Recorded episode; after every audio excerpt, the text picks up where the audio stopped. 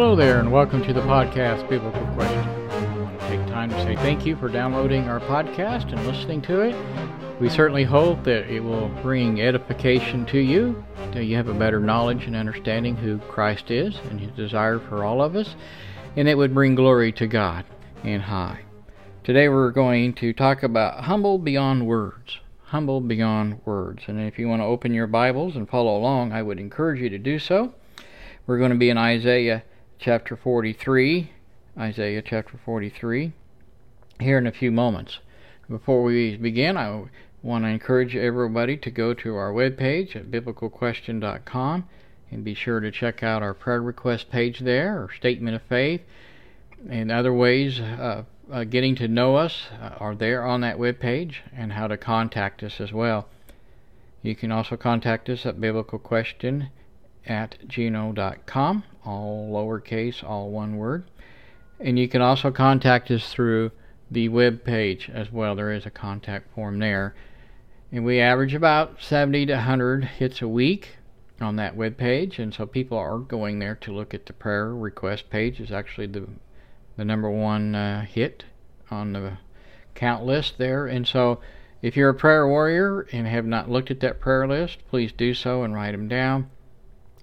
And I realize for those who go back and look, it doesn't change dramatically from week to week. Um, but please pray for those people. I know I've said it in previous podcasts. Some of those folks are, are living in third world countries. They go to an internet cafe, they download our podcast, and then they take it home and listen to it. But they have to pay to use that internet service. It's unlike uh, the United States. Most people in America do not understand uh, internet cafe. But anyhow, uh, these people are really taking some serious steps to, to want to contact us and ask for prayers. And of course, we do have people from the United States and Canada uh, who have prayer requests there as well. So, again, today we're going to talk about Jesus and how he was humble beyond words. And before we go too far here, I'd like to read a, a Bible verse. It's actually in Colossians chapter 1. So mark your Bible there if you've already opened it to Isaiah 43. Colossians 1 15 through 17 says, He is the image of the invisible God, the firstborn of all creation. For by him all things were created, both in heavens and on the earth, visible and invisible, thrones or dominions or rulers or authorities. All things have been created through him and for him. Verse 17 He is before all things, and in him all things hold together. How many times have you wandered in your life? I know I've wandered several. Uh, where did where did God really come from? After all, we just read this scripture reading. I think it makes it pretty clear that all things were created by him and for him. Of course, that is referring to Jesus, uh, who is actually God. And that very power uh, is displayed throughout the universe. And the universe cries out of an awesome power of his creation. This is not necessarily a, a new question that people you know, have had this uh, kind of question clear back even to the in the days of the prophet Isaiah. And so that's where we're going to begin. And we're going to be in Isaiah back and forth here. So if you want to mark uh, Isaiah as we turn around here, that'd be great. If you want to take notes, I would encourage you to do that too. I had a couple people email me uh, last week saying that that was a good idea, and, it, so they like to take notes, and they're using uh, the podcast actually to help them in their Bible studies. We are so blessed. Uh, may God have the glory for that. We are just so happy. Isaiah chapter uh, 43, verses 8 through 13. And I will be using the New American Standard Update. It's generally the, the Bible that I use. Bring out the people who are blind, even though they have eyes, and the deaf, even though they have ears. All the nations have gathered together, so that the peoples may be assembled. Who among them can declare this and proclaim to us the former things. Let them present their witness, that they may be justified, or let them hear them say, It is true. Verse 10 You are my witness, declares the Lord, and my servant, servant whom I have chosen, so that you may know and believe me and understand that I am He. Before me there was no God formed, and there will be none after me. Verse 11 I, even I, am the Lord, and there is no Savior besides me. It is I who have declared and saved and proclaimed, and there was no strange God among you. So you are my witnesses, declares the Lord. I am God. Even from eternity I am He, and there is none who can deliver out of my hand. I act, and who can reverse it? You know, God simply just puts it out there for all who want to listen or, and read this text. He is God. There is not a single being like Him anywhere in the universe. He has the ultimate power to proclaim every event in the past. Verse 9 says so. What man can do this? God asks. The clear answer is uh, no man could do that. God goes on to say here in verse 10 again there are no other gods before him or after him. So, what is eternity? Can you and I really grasp this thought or time frame in our minds? I personally don't think so at all. We, we sing, there's a song, uh, We Bow Down. And and the song and the words say, You are the Lord of creation and the Lord of my life, the land and of the sea. You were the Lord of the heavens before there was time, and all and Lord all things you will be. And as we sing that song, do we do we really stop and think about who God is. The creator of the entire universe is amazing. And everything in it that we can see and not see, it was created by God. And as we read in our scripture reading, all things were created by Him and for Him. By His very word, he spoke it, everything, into existence. So, who has such awesome power uh, in your neighborhood? Who has that kind of power in your house? Nobody. No one. We also have a God who is pure beyond words that beyond that you and I could probably ever grasp as sinners. The apostle John will tell us when the prophet Isaiah had his vision of a throne room, it was Jesus that he saw. In Ro- excuse me, in Isaiah chapter 6, in the first five verses, Isaiah 6, 1 through 5. In the year of King Uzziah's death, I saw the Lord sitting on the throne, lofty and exalted, with the train of his robe filling the temple. Angels stood above him each having six wings. With the two he covered his face, and with two he covered his feet, and with two he flew. And one called out to another and said, Holy, holy, holy is the Lord of hosts. The whole earth is full of his glory. And the foundations and the thresholds trembled at the voice of him who called out while the temple was filled with smoke. Then I said, This is Isaiah speaking, Woe is me, for I am ruined, because I'm a man of unclean lips, and I live among people of unclean lips. For my eyes have seen the King, the Lord of hosts. You know, Moses was told that no man could see God's face and live. Isaiah, my guess, knew this and, and was deathly afraid he was about to die. As God passed in front of Moses, God covered Moses' face with his hand so that Moses could not see his face. It might be a difficult thing for us to understand in the flesh how God is timeless, blameless, and yet He is all powerful. However, we, we might think of this, and we we really must accept it as, as God's truth, as because God cannot lie. And then, as promised in the Garden of Eden, the, the creator of the entire universe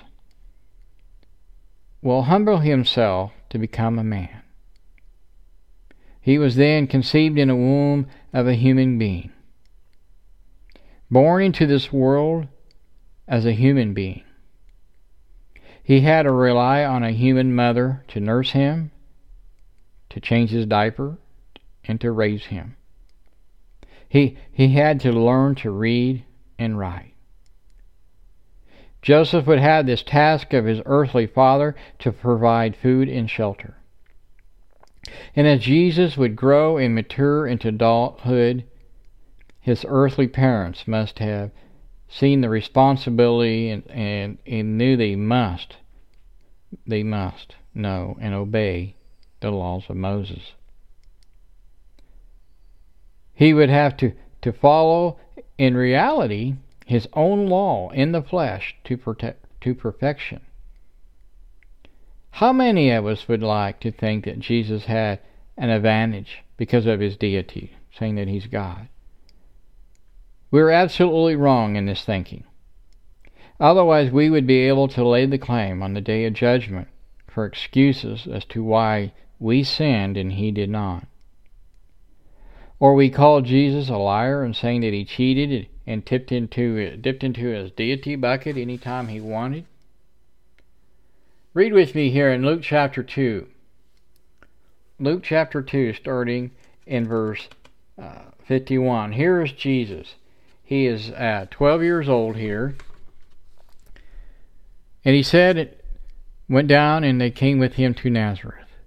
And he continued in subjection to them. And his mother treasured all these things in her heart. And Jesus kept increasing in wisdom and stature, and favor with God and men. You know, we might be thinking, well, that's not big big of a deal of, of Emmanuel coming as a man. But oh, how it is. The very being who called the very universe into existence has to learn how to rely on two people to raise him and to protect him as an infant and into his adulthood.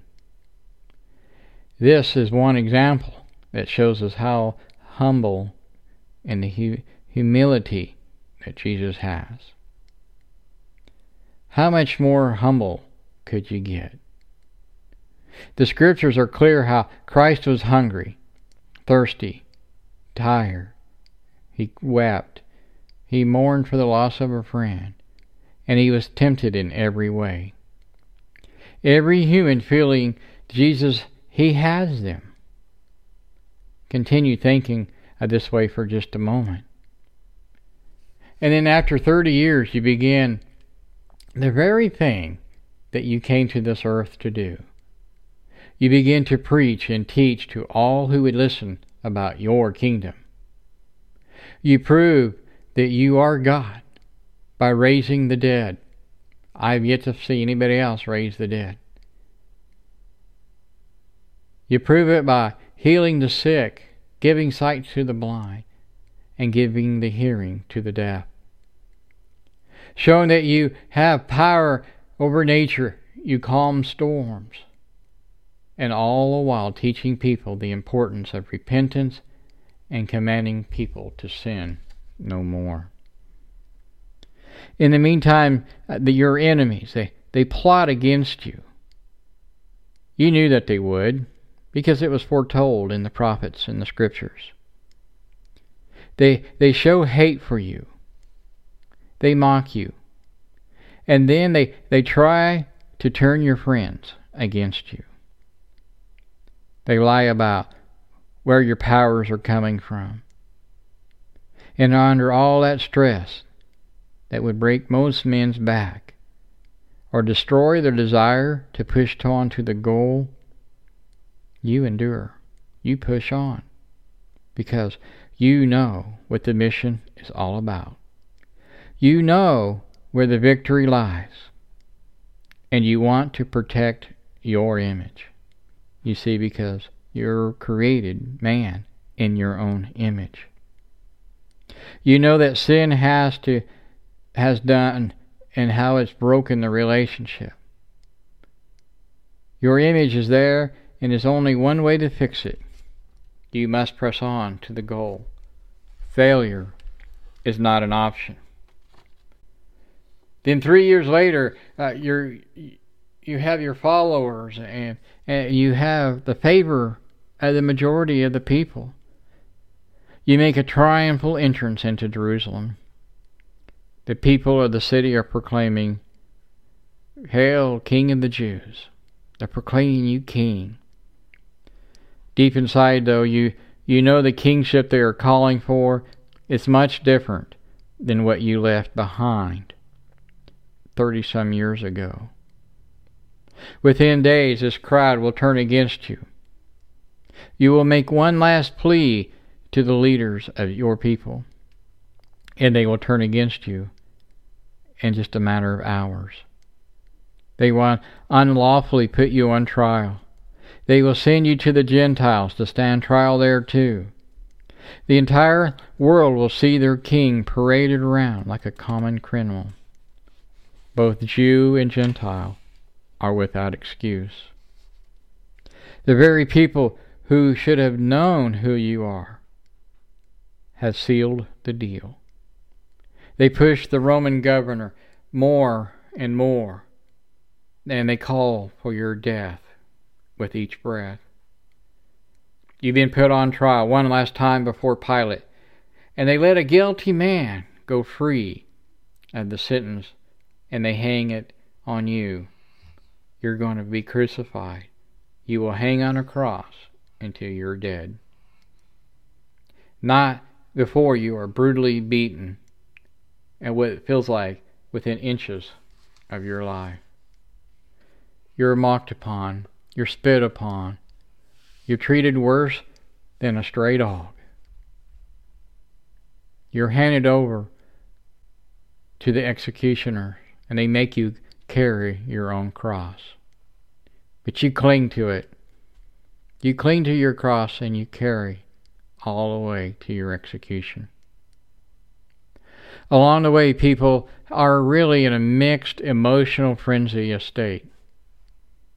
You know deep inside the only way to help them now is to continue to carry that cross. And so you push on. When you arrive to the location where they're going to execute you, they remove all your clothing for the entire world to look at you as part of the shaming process. They drive nails into your hands and feet. You never once fight back. You never curse the soldier who, who tears your flesh with the nails. In fact, you fight for every breath that you need. Each time you, you pull up and push down on your hands and your feet, great pain and, and splinters enter your back. You can't wipe the blood out of your eyes that are burning. And you can't swat at the biting insects. The woman who, who gave you birth at your feet is weeping. She is lost and confused right now. However, you had the knowledge of the mystery, her pain, and, and those who followed you for the past three years. Their suffering and fears will soon be over. You watch the soldiers gamble over your blood-stained clothes. Two others are being executed that day, too, one on each side of you. One mocks you, and the other acknowledges you as the Christ. You breathe your last and you die. Your body is removed after one last thrust of a Roman spear to, to make sure that you're really dead. Your, your dead body is placed in a borrowed tomb, and the stone is rolled over the entrance, and, and the people from whom you taught walk away in complete loss. We need to strive to understand the complete humility and the great love the Creator of the universe went through for all of us. We need to get off of our high horse. In other words, stop thinking so good about ourselves. Because we can do nothing to save ourselves. And we need to start humbling ourselves before the Lord God Himself. And see there is nothing in reality about us that is righteous. The only one who has any right to think well of himself is Jesus. To put it this way, I think the Apostle Paul writes it well in Philippians chapter 2. Philippians chapter 2, and then we'll, we'll close this podcast out. Starting in verse 5. This is the English version for the deaf. In your life together, think the way Christ Jesus taught. He was like God in every way, but he did not think that he was being equal with God was something to use for his own benefit. Instead, he gave up everything, even in his place with God. He accepted the a role of a servant, appearing in human form. And during his life as a man, he humbled himself by being fully obedient to God, even that caused his death, death on a cross.